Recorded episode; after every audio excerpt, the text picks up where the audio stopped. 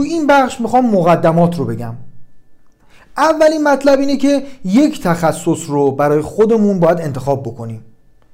یعنی چی؟ یعنی اینکه برندسازی معمولا حول یک کلمه حول یک تخصص اتفاق میفته. اگر من به طور مثال هم جراح مغز و اعصاب هستم هم فروشنده مثلا کامپیوتر هستم هم طراح مثلا گرافیک هستم هزار تا عنوان دارم نمی‌تونم رو همه اینها برندسازی بکنم و قطعا تو هیچ کدوم اینها موفق نخواهم بود. ما در زندگی خودمون باید یک تخصص داشته باشیم و این هم از اصل تمرکز میاد و در برندسازی هم روی یک تخصص باید کار بکنیم. پس موقعی که انتخاب کردیم که تخصصمون چی هست و قرار رو چی کار بکنیم حالا میایم از رسانه های مختلف استفاده می‌کنیم برای این کار. پس باز هم میگم در این جلسه اول دارم مقدمات رو میگم. مورد دوم اینه که ما باید یک معرفی از خودمون داشته باشیم. اکثر رسانه های اجتماعی و پیام رسانه ها مثل اینستاگرام، تلگرام، لینکدین هر جای دیگه باشه از ما یک قسمتی رو می‌خوان که پر بکنیم به نام بایو. چیزی که اتفاق میفته اینه که معمولا افراد میان میگن خب الان در حال مثلا پر کردن پروفایلشون هستن. همونجا می نویسن مثلا مهدی سیاهنیا مدرس بازاریابی مثلا هر چیزی که به ذهنشون اومد همون دقیقه می نویسن ولی من توصیه اینه که یک بار بشینید فکر بکنید. حتی جا داره چندین ساعت حتی چندین روز فکر بکنید و یک توضیح از خودتون بنویسید. با چه مشخصاتی؟ با این مشخصات که اولا بسیار کامل باشه و هیچ چیز اضافه ای نداشته باشه. یعنی بسیار موجز و مختصر باشه. تمام نکاتی که مد نظرتون تو بیاد. حوصله سربر نباشه به این حد باشه که طرف بتونه بخونه. حالت تبلیغاتی داشته باشه یعنی جذابیتی داشته باشه که ما اون رو بخونیم. مثل تیترهایی که تو روزنامه می‌بینیم مثل مواردی که تو مجلات می‌بینیم پس با این ویژگی ها سعی بکنید یک توضیح در مورد خودتون بنویسید پس این هم مقدمه دوم شد. و مقدمه سوم که همین توضیحات و معرفی خودتون رو حفظ بکنید. بازم تاکید می‌کنم.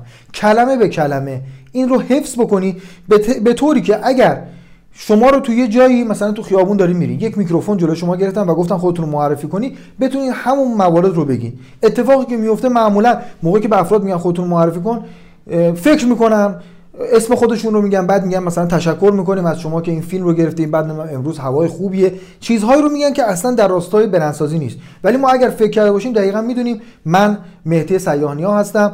حوزه کاری من چیه؟ روش کار من چیه؟ مخاطبای من کیان؟ و تا الان چه نتایجی داشتم؟ چه میزان تجربه دارم؟ رزومه من چیه؟ و در چند کلمه در چند کلمه فکر شده می‌تونم یک تعریف خوبی از خودم داشته باشم. پس این رو دقیقا فکر کنید روی ورقه بنویسید بارها ادیتش بکنید بارها اصلاحش بکنید و در آخر اون رو حفظ بکنید. موقعی که این رو حفظ کردید حتی می‌تونید به صورت ویدیویی این رو ضبط بکنید و به عنوان تیزر خودتون یا یک رزومه تصویری رزومه ویدیویی استفاده بکنید مزیت این چیه؟ مزیت اینه که در هر رسانه‌ای که می‌خواید بایو یا بیوگرافی خودتون بنویسید بخشی از اون رو که حالا چون معمولا رسانه ها محدودیت قائل میشن مثلا 20 کلمه 30 کلمه 50 کلمه بخشی از اون رو انتقال می‌دید متناسب با اون رسانه.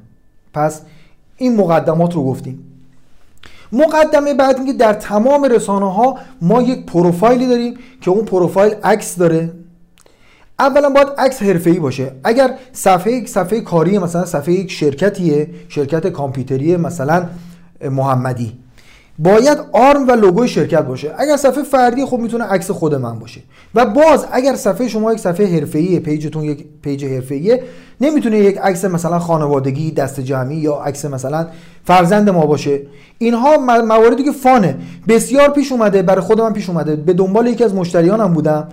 و موقعی که میگشتم حتی ID اون رو پیدا کردم ولی چون عکس رو متوجه نشدم اون فرده یا نه نتونستم ارتباط رو باهاش برقرار بکنم. پس عکس هم با چیزی باشه که گویا باشه و هم مشتریان ما هم کارفرمایان ما بتونن ما رو به راحتی پیدا بکنن و مقدمه بعدی اینه که تو اکثر رسانه ها تلگرام، اینستاگرام، لینکدین ما یک ID مختص به خودمون داریم. اون ID هم باید دقت بشه بهش و حساب شده انتخاب بشه.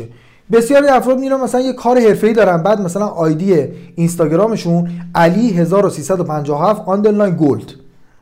که اصلا هیچ مثلا ارتباطی نداره. مثلا این طرف تعمیرکاره بعد مثلا یه همچین آیدی. هیچ ارتباطی با کارش نداره. دقیقا باید آیدی ما متناسب با نوع حرفمون باشه. که خب در یک جلسه مجزا کامل میگم که نکات اسم گذاری و نامگذاری پروفایل ها و نکات انتخاب اسم چی هست؟ خب پس تو این جلسه اول مقدماتی رو گفتیم از اینکه چطور ما برندسازی بکنیم در شبکه های اجتماعی. درس های بعدی رو با من ادامه بدین و قطعا بعد از گذراندن این چند درس می‌تونید برند خودتون رو به حد بسیار زیادی اطلاع بدی و نتیجه این چیه؟ نتیجه اینو بهتون قول میدم که اگر درآمد شما امروز آتومن هست دو میلیون سه میلیون پنج میلیون به راحتی می‌تونید این رو دو برابر و بیشتر بکنید. درس های بعدی رو با من ادامه بدیم